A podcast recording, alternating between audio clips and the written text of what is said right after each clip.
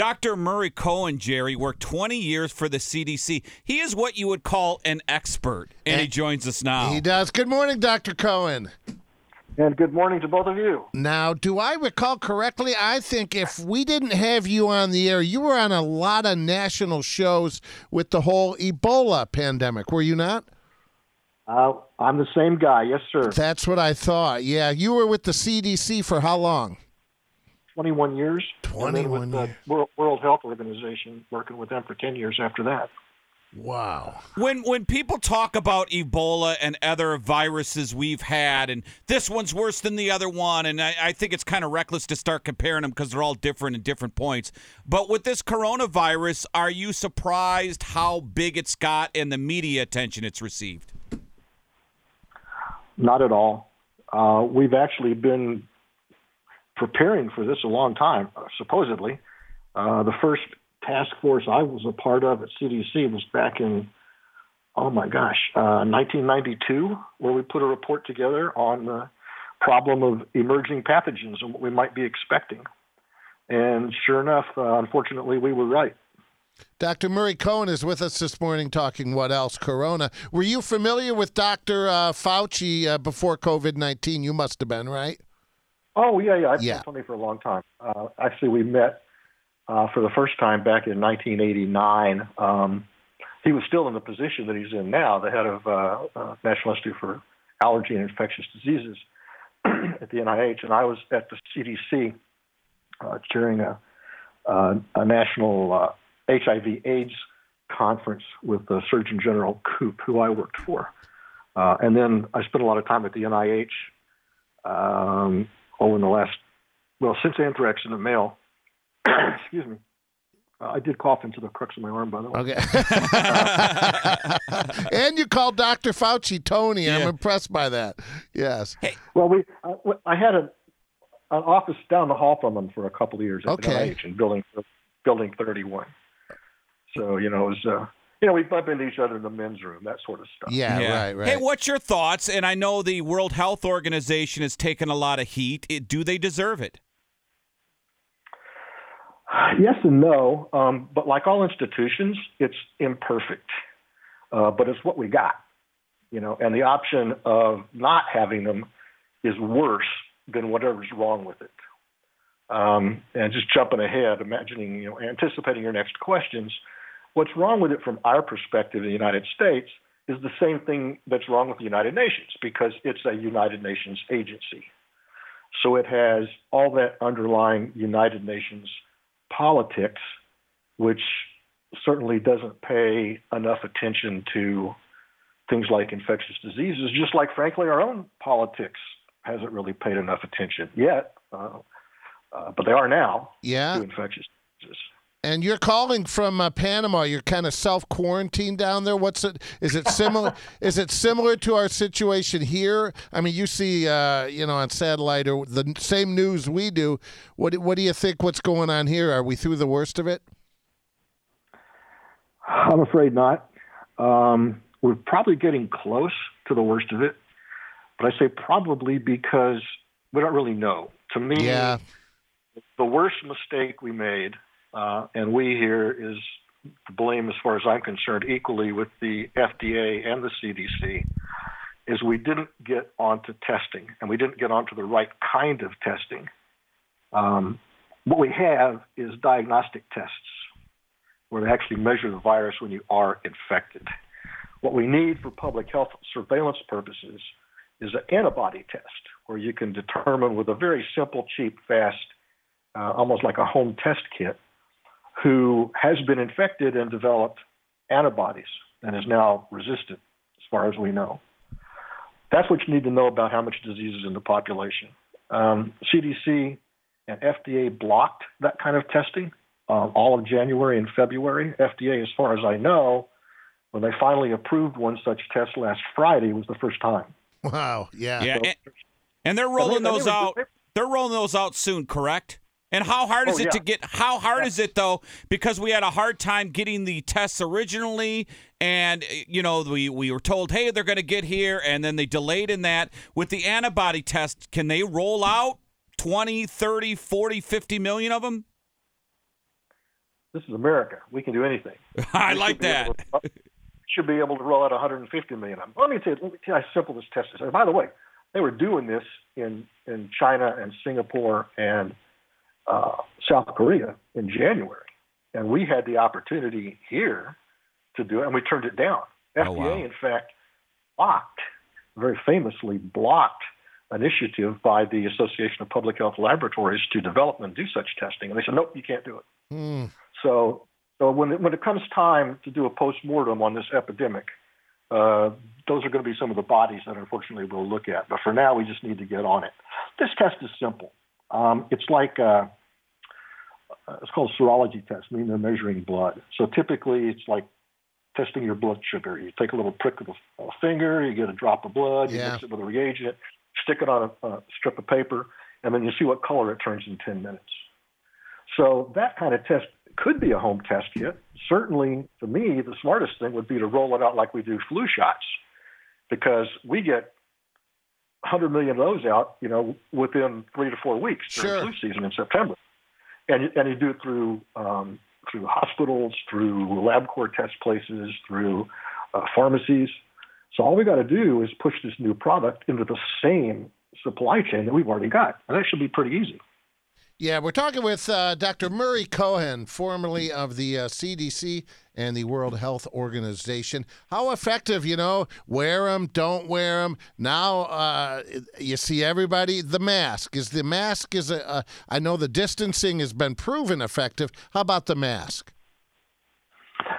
Well, the mask is very effective for what it does, but unfortunately, a lot of us are misusing it. So let's talk about exactly what it does. Please, please.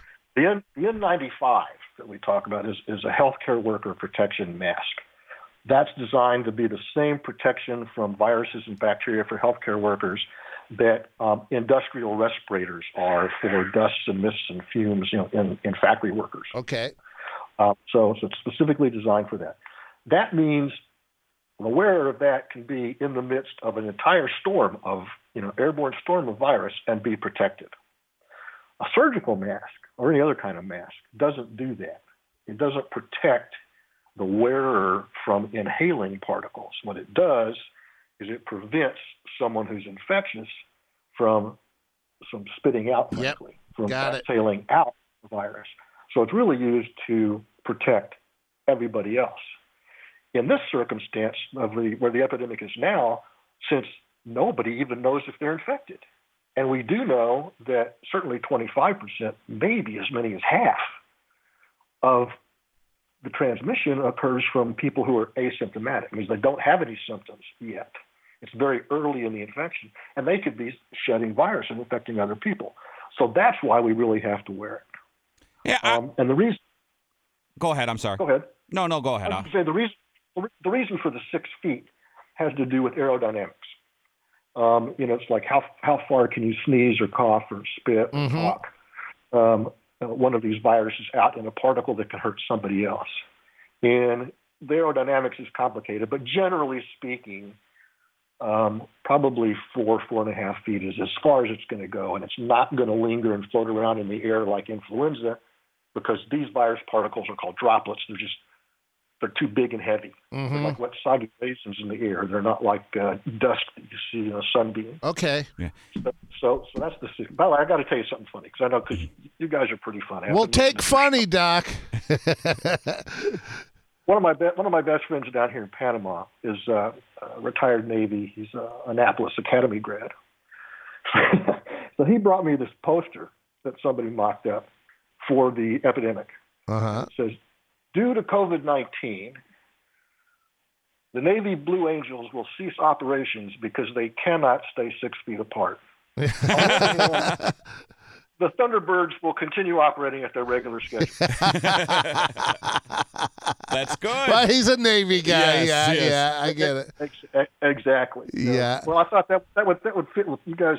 were talking yesterday to uh, to some sa- to uh, fishermen, I guess. Yes, yes. The deadliest catch. Yes. Hey, Dr. Murray Cohen's with us, and I wanted to ask you now. I have a uh, family member that's a top, uh, runs an ER for a university, and he wasn't endorsing this, but I was having a discussion about Sweden with him, and he said, "Listen, I'm not saying they're doing the right thing, but as a doctor, I'm really interested in the herd mentality to what becomes of this, how they are, is their countries, what's going to happen to the virus there compared to other countries. As a doctor, are you kind of looking at Sweden, kind of with a eye open, kind of interested in what happens there?"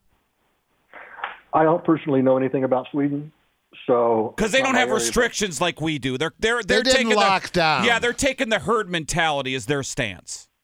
Well, when you say herd mentality, I think what you're they're probably referring to is is herd immunity, Yes. and that's that's the way that that vaccines works. Let's let's let's talk a little bit about that. I don't want to get too geeky, so Mm, kick me, okay, you know, okay. too- But um, the reason we're able to live and survive in a world that is frankly the microbes world, the viruses, the, the, the molds, the bacteria, there's so many billions of them, and there's just not that many of us. This is their world. So we have to survive. We live all day, every day in an equilibrium with all of these microscopic uh, organisms that are challenging us. And we do that because our immune system keeps us in balance. When we get out of balance and we start losing, that's when we get sick. That's when we get an infection. So, and, and the way the immunity works, once you're immune to these viruses anyway, you develop what's called immune memory. This is how the flu vaccine works, for example. It gives you the, gives you the shot, so your, your immune system is primed to look for that particular challenge. And then, if and when it sees it during that flu season, it immediately gins up, you know, to produce so much more Mm-hmm. uh, immunity, and, and then you win. You don't lose that, that fight at that time. Then you're immune for the rest of the year, roughly speaking, to that flu virus, those particular strains that are in the vaccine. So if you're the flu, from the perspective of the flu, and you're out looking, trying to propagate yourself and trying to find somebody to infect, you got to find somebody who hasn't already been infected and become immune naturally, or who hasn't got the vaccine. So the herd is when you've got the herd, the population immune, then the virus doesn't have anybody left to infect. And so it dies off. That's the end of the run of that particular epidemic. God, and, and s- yes, it does make sense. In Sweden, small enough to be able to probably 10 million pull that people. off, Yeah. as opposed to our 320 or whatever million. Yeah, that makes. If I had to boost my immunity, is there an what one supplement would I take? Maybe Quit drinking, Jerry. Would I? Yeah. Is it? Is it? No. Is it zinc? Is it vitamin C? What does the average person do to boost their immunity if you're in middle age? I'm sorry, that's not my area of expertise. Well, Yes. make something up. Make, make me feel good, doctor. I, I, I'm not. I'm not that kind of doctor. I will tell you yes. what I have said, though, some, somewhat jokingly, and then a bunch of us were talking about it. and It's probably not a bad idea. The the particular coronavirus that causes COVID-19, and the reason that it spreads so well asymptomatically, is because once you you don't really inhale it down into your lungs. Um, you get it into your nasal passages, you get it into your throat, you get it into your cheeks, just in the course of normal breathing, and it starts to multiply. It- it- the cells that it likes to invade live in these mucous membranes of the human body. So already your immune system is ginned up. You, when you don't get sick, it's because your immune system is fighting them off, just like all the other junk, you know, that you're getting into your nose and mouth when you take a breath. What it does, it kind of takes residence in your throat, and when you get sick, it's because you know it starts winning the battle against your immune system, and then you breathe it down into your lung. It, to get to your lungs, it has to go through your throat. So that's why a sore throat is usually, not all the time, uh, an important early symptom. Uh, that's why a slight fever, perhaps 99.5 Fahrenheit, is where you start to have a bit of immune response, but you don't feel bad. That's, we call that a low grade fever. But that's where your immune system is heating your body up to try to make an inhospitable environment for the virus. Oh. And so during, during this time, um, I'm sure you read a lot of home remedy things about gargle with, with warm salt water. I happen to like gargling with lemon water or even a normal mouthwash to clear your throat so that whatever might be stuck there and starting to colonize, you clear it out and spit it out. So I thought maybe I should gargle with my bourbon every night. Yeah. Amen to that. Amen to that. There's nothing wrong with the Woodford Reserve gargle. I, I'm, I'm, I'm, I'm, I'm a, an N of one, a study subject of one, and so far it's been working for me, gentlemen. Yeah. now, obviously, Dr. Cohen, you can't, you know, they say, well, it's not safe and we're not going to be back to normal for 18 months. And that just, uh, the reality is it's that that just can't happen. You can't sit in your house for a year, year and a half. But what should they do if you were recommending, if you were on the president's council or uh, talking to one of the governors, what would be the best path? Or maybe you don't have the answers, but what are some of the things we should be doing once, you know, May 1st or May 15th happens? My crystal ball gets real foggy after about lunchtime today. Yeah. That's where the bourbon kicks in. You're on Panama time. But, but, but I can't, I, I can make a, some epidemiologists are you know often called sayers of sooth or one of the curses is we can see the future and there's usually something ugly we don't want to see. Yeah. Mm. because so that's what we're trained to do. You know we look at data and where we've been and we try to figure out where's it going. So i've got some pretty clear pictures of where things are going irrespective i mean however the governors and the president you know take do things. What we know is there's going to be continued spread. Hopefully we won't start getting people out and about prior to the amount of spread, you know, what they call it flattening the curve, tapering off, et cetera. A certain amount of that is because of herd immunity. There's so many people who have gotten infected, and we don't have any clue who they are because we haven't done antibody testing. Well, we're going to start doing antibody testing, and that's going to give us some pretty solid data pretty quickly. I think probably within four to six weeks of where the epidemic's been, and about how what kind of percentage of the population is actually infected, who the higher risk groups are, instead of just guessing. The data we have so far, the tests for diagnostic purposes, are useless for these kind of public health concerns. Useless. First of all, it's only getting you when you've got the virus, and you could be negative this morning and positive this afternoon. Uh, and we don't even have a case definition which is the first thing for epidemiology. What do we call a case? Every state's got their own definition Yeah. of who gets tested. We've got 50 different case definitions. It's ridiculous. But but that's going to all start coming back together. You asked about the future. We are going to start going back to work one way or another, and work is going to be very different. I, I know you guys mentioned Larry David. You made fun of my name yesterday. but I should be Dr. Analytics. I, I got something to say about that too, by the way, just to, to digress. Um, yeah.